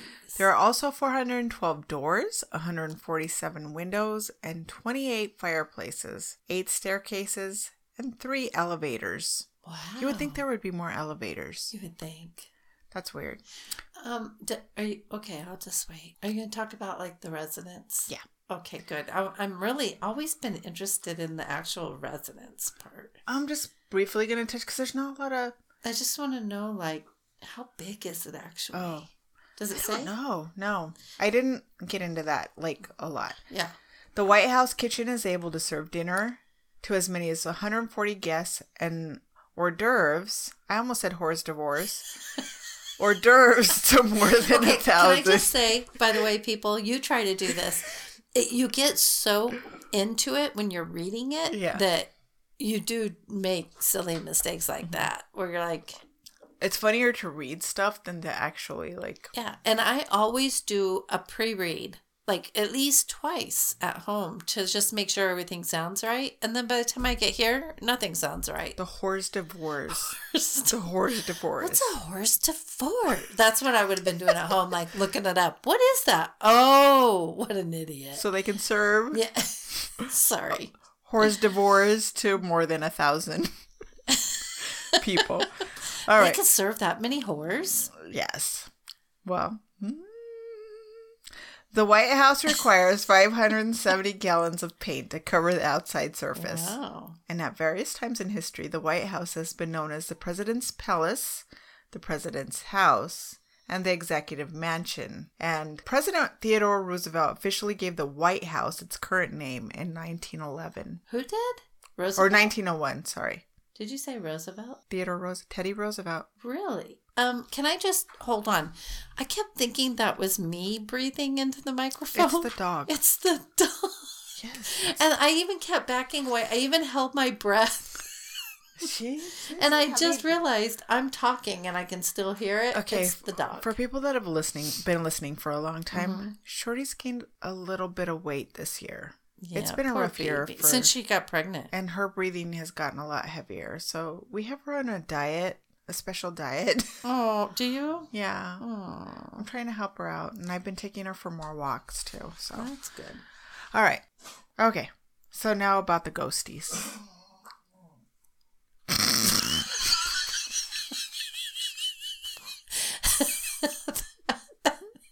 That actually sounded like it had a quite delicious ending to it. yes, it did. Oh, oh, oh. all right. God, this house is never boring. All right, let's start with let's start with David Burns, who sold the land where the White House now sits and pretty much all the federal parks surrounding it. Described by those who knew him in life, he was very bigoted and Ooh. choleric, a man willfully who disagreed with everyone and sought out arguments. Wait a minute. I'm having a, I'm having a deja yeah. vu. Hold on. I, I'm sure he was in Mm. agreement with okay. Okay. He even, in one of the several meetings trying to eke out a deal over the land, insulted President George Washington, who, by the way, never lived in the the White House, Wow. either the the former White House or the current White House Oh. as, as it stands. Hold on. He's the only president. I was going to say, did Abraham Lincoln? Yes. Oh, okay. I don't know why I thought he lived somewhere else. No. All right. So George Washington pretty much called he called this guy David Burns called George Washington a gold digger What? in so many words, saying that he wouldn't have been shit pretty much if it Ooh. wasn't for his marriage to the widow Mrs. Custis, Ooh. where he got most of his money. And so apparently uh, Washington took exception with that, and he was known pretty much as an even-tempered person but he stormed out of this meeting with this guy and he refused to ever meet with him again, calling him the obstinate Mr. Burns. What? Apparently, from the deal that they made, um, after Burns passed away, he left his daughter Marcia a, a substantial amount of money, and she, at the time, was the richest woman Wow. in America. Mm, that's After an her interesting father's death. Yeah. You know, sometimes when we do these stories, you know, when I was a kid, I had no desire to like, I was like, history is boring. And then I went to Boston and Philadelphia and was like, uh, when I have kids, I'm bringing them here because I want them to like, there's something about being in those buildings. Right.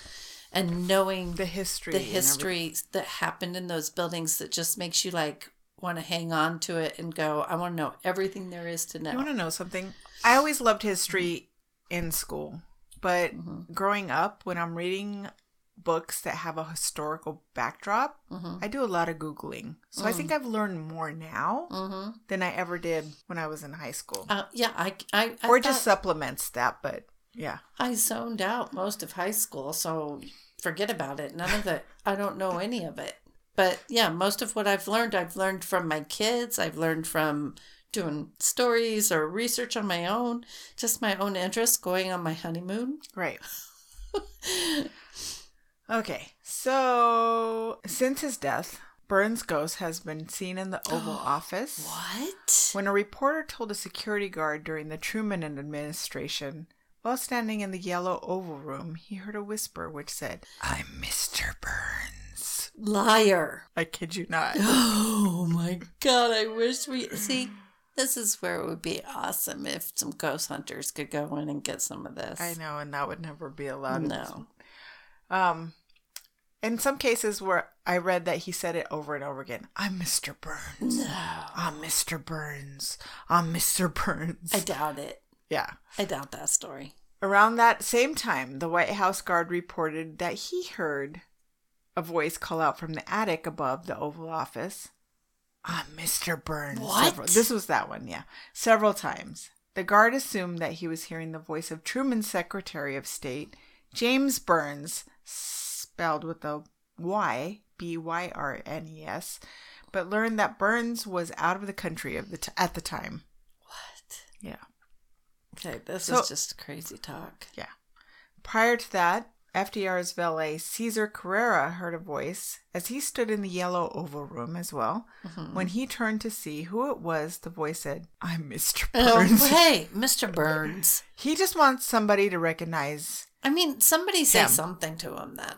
he never lived in the White House, but he owned the land and he sold the land miserly. I think He, he, felt like leave. he felt like he got cheated. I think He probably he did. made a he made a pretty penny. Oh, did but he? he felt like he got cheated.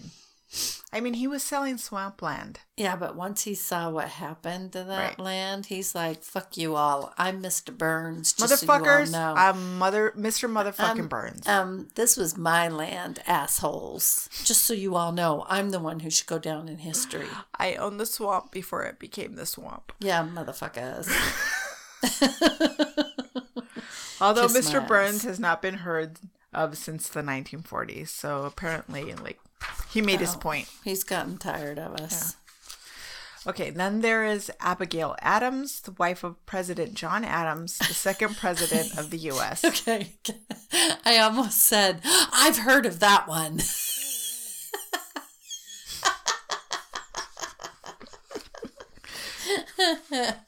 Ah, that's hilarious. Well, you probably really. have. Of course, I've heard of Abigail Adams. Come on. Oh my God. All right.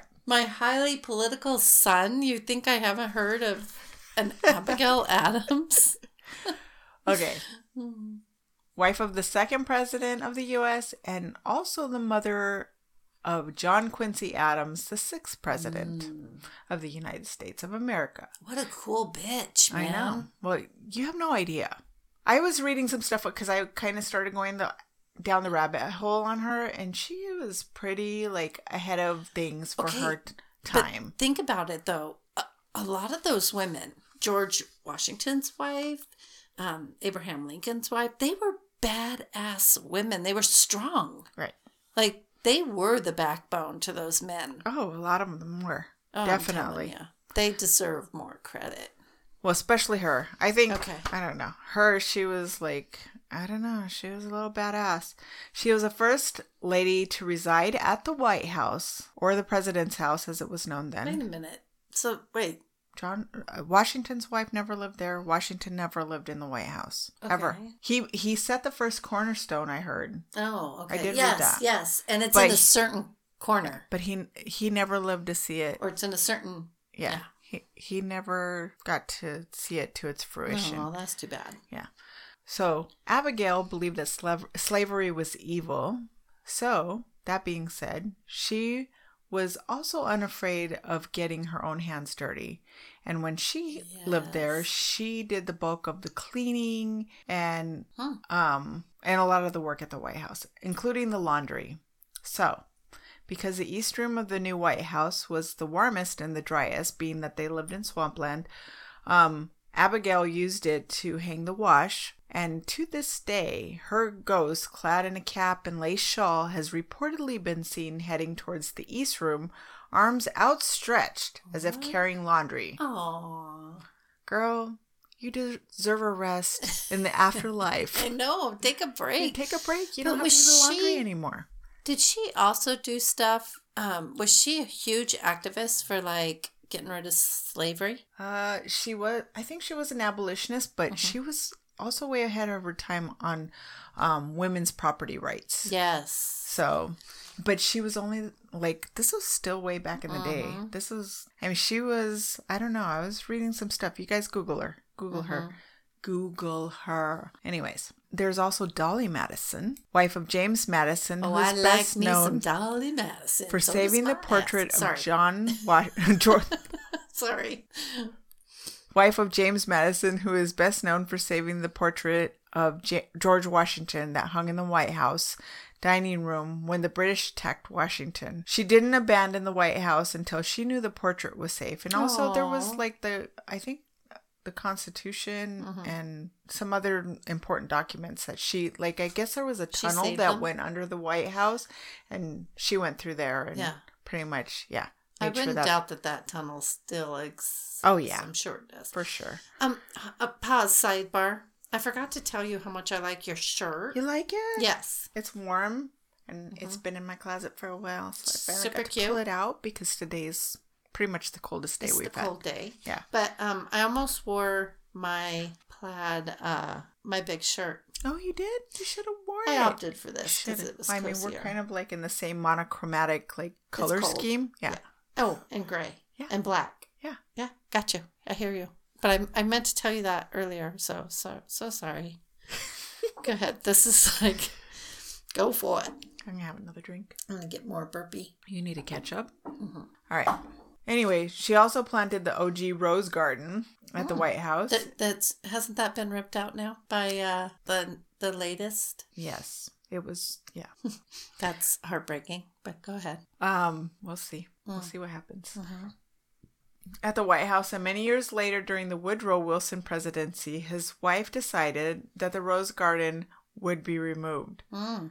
But Dolley made an appearance. She was going to move it and move it some. She was going to take where Mm. it was and move it somewhere else because she was like, "Oh, I don't like it right there."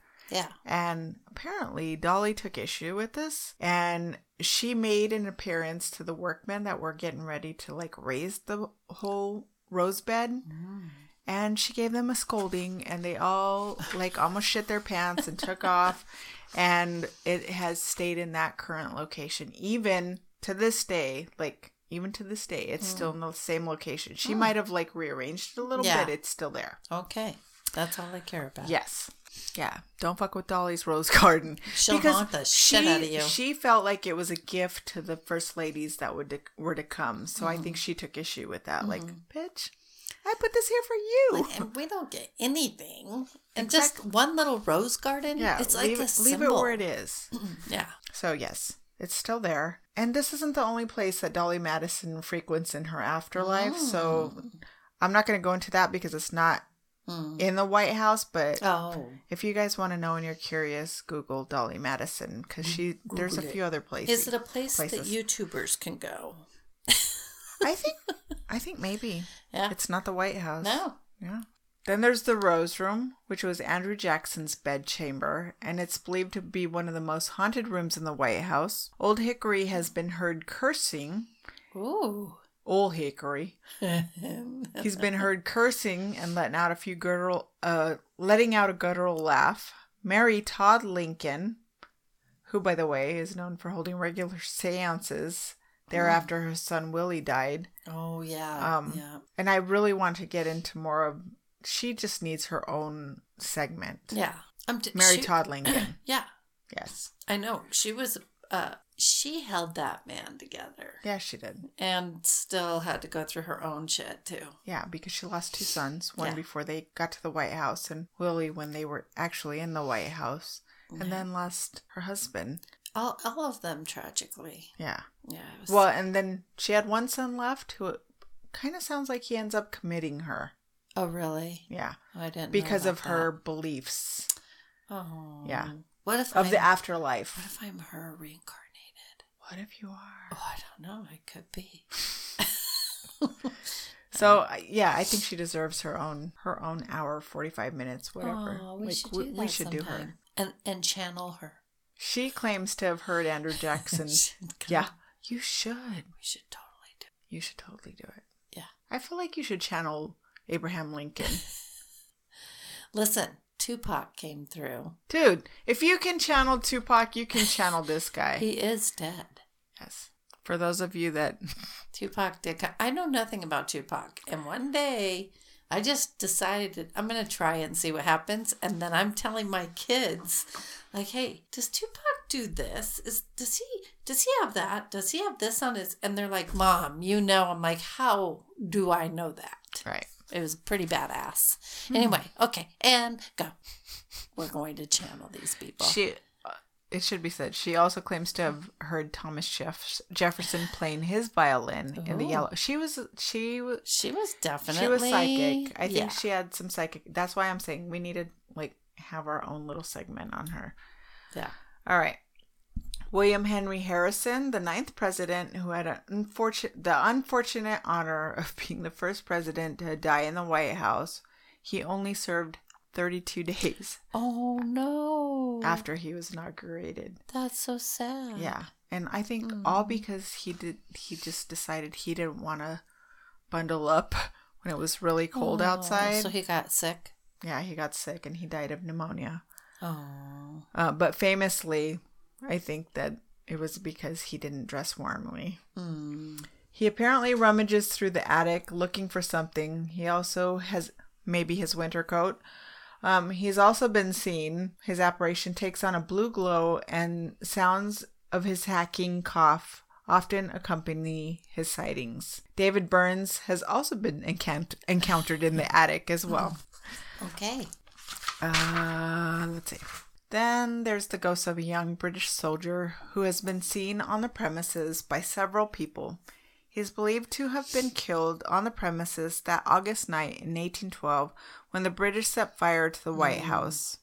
I don't know if it was actually 1812, I don't know, but he's probably but during the, not War of one. 1812, yeah. One young couple who occupied the bedroom on the second floor in 1953 asked the next morning if they had slept well, answered, uh, no, motherfuckers. the wife would not say anything more. Her husband confided to White House staff members that his wife had kept him awake all night. She kept telling him that there was a British soldier at the foot of their bed who had a flaming torch in one hand and was trying to set the bed afire. Oh, what? Yeah. I mean, apparently still trying to carry out his last. Right. Orders. Oh, so to me, that's where people say residual energy. That's kind of like they relive the Yeah. moment over and over. Right. And interestingly enough, I didn't put it down here, but I don't think he's been seen again. Mm. So, before I get to the most famous White House ghost, I want to discuss another unnamed White House ghost referred to as the Thing. Oh, that's terrifying. It is terrifying, but after you hear this, you won't understand why he's called the Thing. Oh, okay.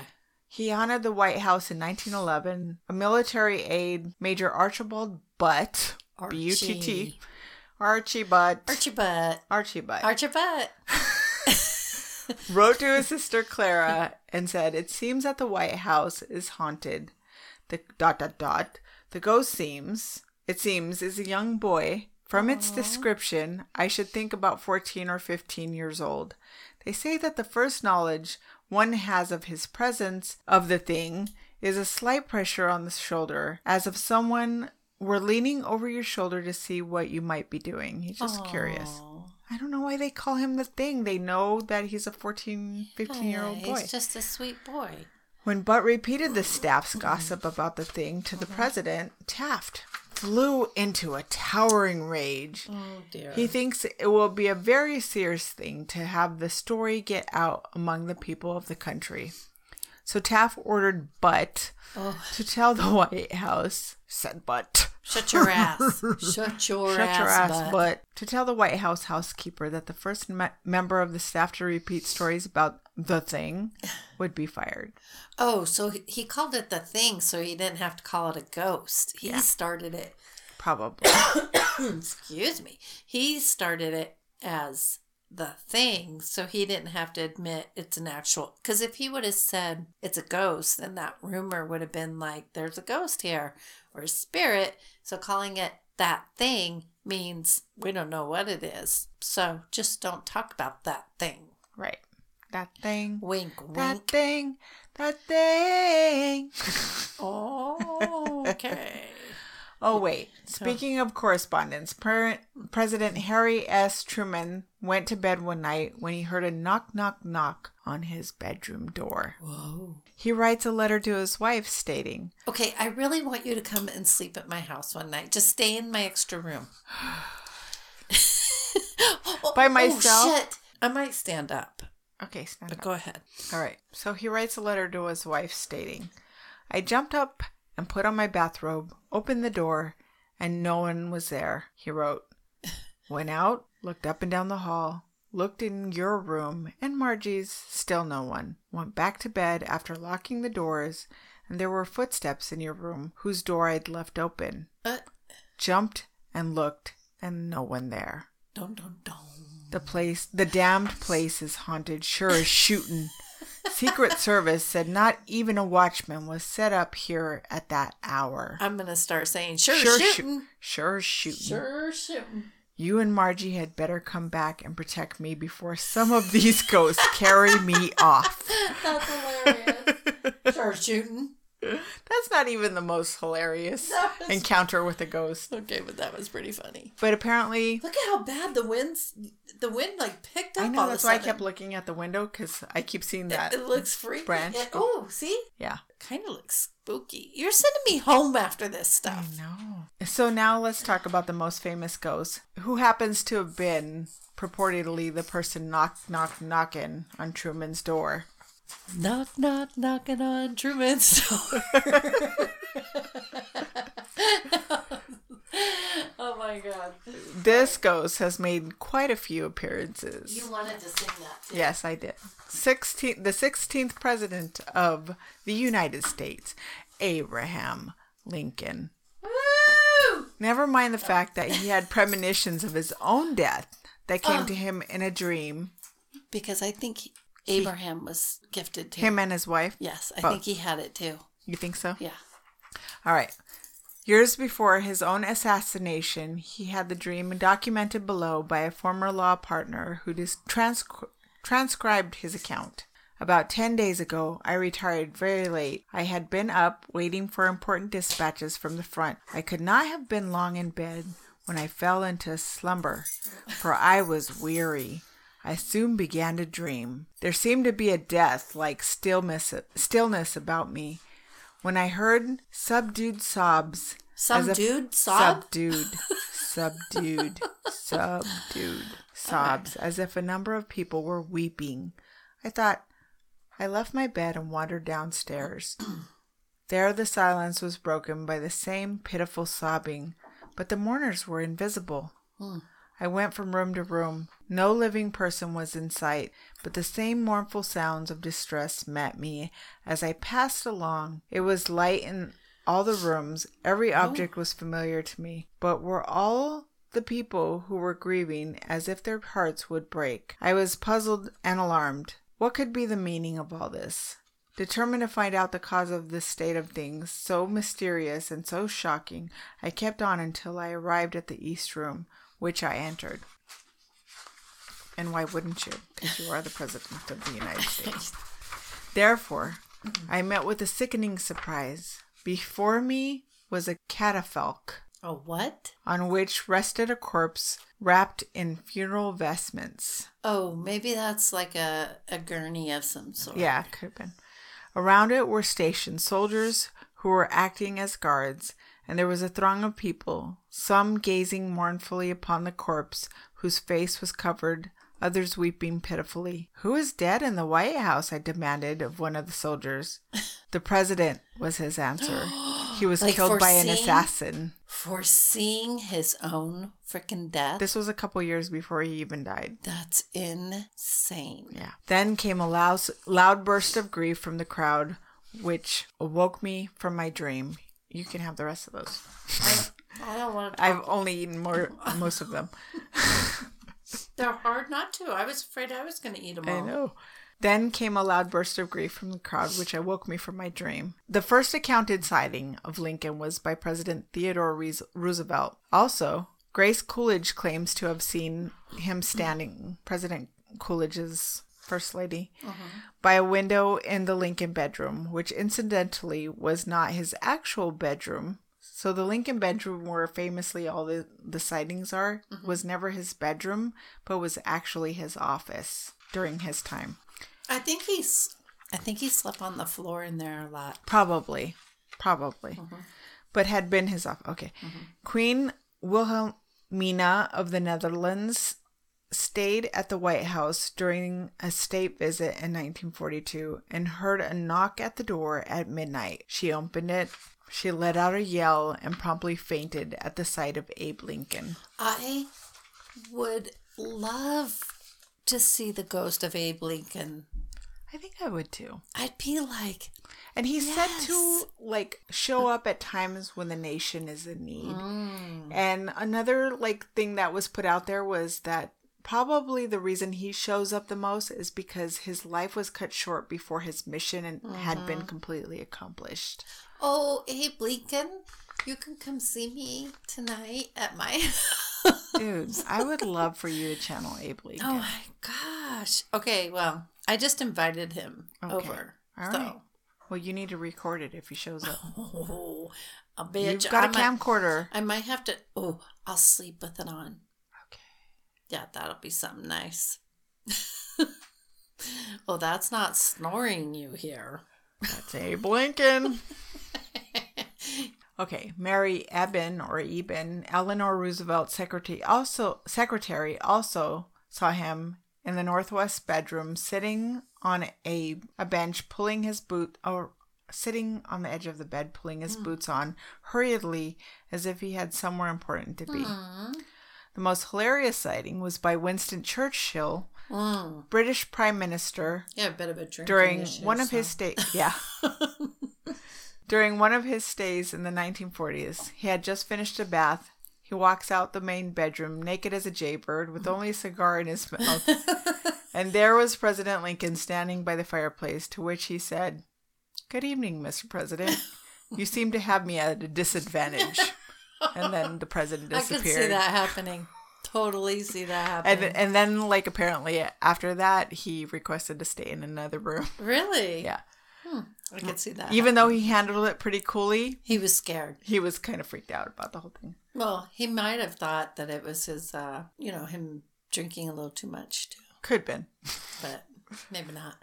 Uh, Ronald Reagan's daughter, Maureen, was no stranger to overnight What? visits at the White House. So, on at least one occasion, her husband Dennis woke up to see a shadowy figure standing by the fireplace. No. Maureen didn't believe him until she too saw a man in a red coat standing in their room in the middle of the night. In a red coat. Probably Lincoln? like his night Oh, like coat or something, yeah. Even President Dwight Eisenhower claims to have been old Ike claims to have been walking down a hallway when he spied a figure coming hmm. toward him. After a moment, he realized it was Abraham Lincoln. Listen, he's like, it's the people's house and I'm hanging out here. Yep. Tony Savoy, White House operations foreman hmm. has said that he was working on the second floor of the residence in the early 1980s when he happened upon a snazzily dressed Lincoln wearing a pinstripe suit. The president was sitting in a chair with his hands folded together and his legs crossed. Savoy blinked and Lincoln was gone. Aw. I mean, so he's been cited by so many like I love it. but credible people. Yeah. Like why would they say this? And all of them in different have different stories and different eras, Yeah. but their their stories aren't all the alike or even close to being alike. Right. Um, So I believe it. Lincoln's son Willie has also been seen. The Lincoln's youngest son died in the White House, probably of typhoid fever in 1862, which They're- was the reason that. They're gone. Oh wow! Mary Todd Lincoln had so many seances, Uh-huh. so he died at the age of 11. Aw. Jenna Bush Hager, President J.W. Bush's daughter, Mm-hmm. also claimed to have heard otherworldly noises one night. She said Barbara and I were going to sleep. Her sister, they Right. shared a room. Our rooms were right next to each. Oh, okay. Our rooms were right next to each uh-huh. other, and it was in college when people would call late. So our phone rang, and I woke up, and all of a sudden we heard 1920s piano music, Okay, clear as no. day, coming out of the fireplace. No, okay. I'm okay with not hearing something like that. Yeah. She explained, but she didn't feel anything Right. malicious or anything. Like mm-hmm. they never felt any like Negative. negative. Mm-hmm. And I was sh- like, surely it was the cat or something. yeah, the cat. Yeah. Cats meowing in tune. We had to pretend in the middle of the night, but you could feel the music coming out of the fireplace. Former First Lady Michelle Obama What? too opened up about her paranormal experience hmm. within the White House. In 2009, Michelle revealed that both Barack and she were awakened by loud noises coming from the hall. Hmm. The couple used to hear strange sounds coming from the drawing hall. When they would go to look for it, there was nothing there, just silence. Other members of the house had experienced a sensation of someone chewing up their feet in the middle of the night. And this was reported by many staff members. Chewing up their. This was during the Obama Obama Okay. era. I'm assuming some of that's like by her mom or the girls, maybe. I don't know. Chewing up their feet? Something like chewing it and Like I think- taking a little n- nibble I on think their I did hear that there were had like somebody's dog had passed away in the White House. Oh, it so like it's an Yeah. animal. Okay. I'm sure there was a lot Are of Are you animals. done? Wait. I am done. I was having so much fun. I'm Okay. done. You like that? I really I I could go on. Yeah. Well, there. You know what? There was way more than that, but that was what I could fit in. There. There wasn't was even that little- long. Yeah. That was good. I loved like it. that? yeah. But a good story doesn't seem like it's very long. So, anyways, That I mean, was it, that was excellent. it was kind of political, but not political. no, Yeah, it was just kind of fun. nothing about the Who current- knew? I didn't know that it was that haunted. I didn't No, know that. I had no idea. But. I mean, think would. of how many Mhm. lives have been through that house. Yeah. How many? Like, think I mean, of all the the people that people live there. the lived there and worked there. Yeah, Yeah. exactly. Presidents, presidents' wives, Mm-hmm. their children, the staffs. Their staff work live there. yeah, I didn't know that. Not not the cabinet members, but Right. like no, but like yeah, yeah. well, like maids and stuff. I Yeah. guess back in yeah, yeah, yeah. Okay, that makes sense to me. Yeah. So good. That was good. You like that? I did. I was. I'm, I'm, I'm pleased with our stories, if I don't say so myself. so uh, We're also slightly buzzed, so you know we're just patting ourselves on the back. share, like, follow, tell a friend, Tell a friend, call somebody, tell them what a great podcast this is. and we will let you know as soon as we get that footage out. We're gonna put Mm. it on YouTube, so Wait, we'll probably give you guys some going clips. on YouTube. Our the footage of our um, ghost hunt. Yeah, Uh, going on oh, YouTube. I thought it was going on our. Mm-mm. Okay. This one's going straight to YouTube.